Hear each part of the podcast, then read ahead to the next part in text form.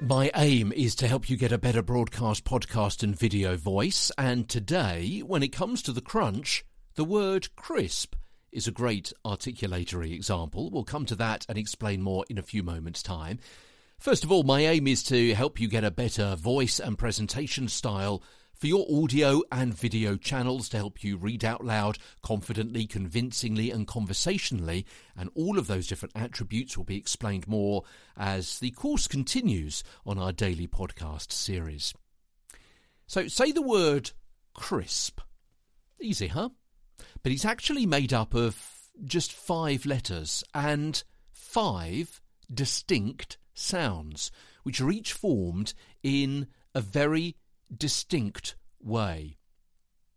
So say the word crisp again, but really slowly and deliberately, sounding out each individual part and realize how various articulators move to create them. Let's go through this. First of all, say the whole word crisp.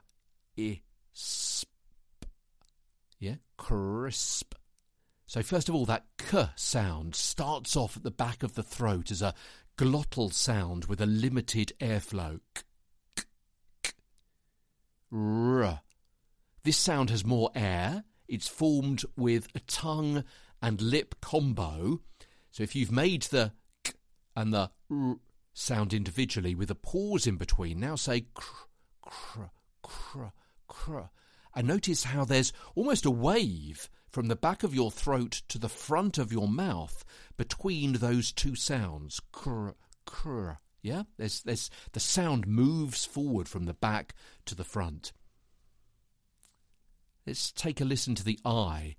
It's again more of a glottal sound, but less harsh than the C. So move between the k, i, k, i, it and feel the movement of your tongue as it changes position between those two sounds. Then let's move on to the S.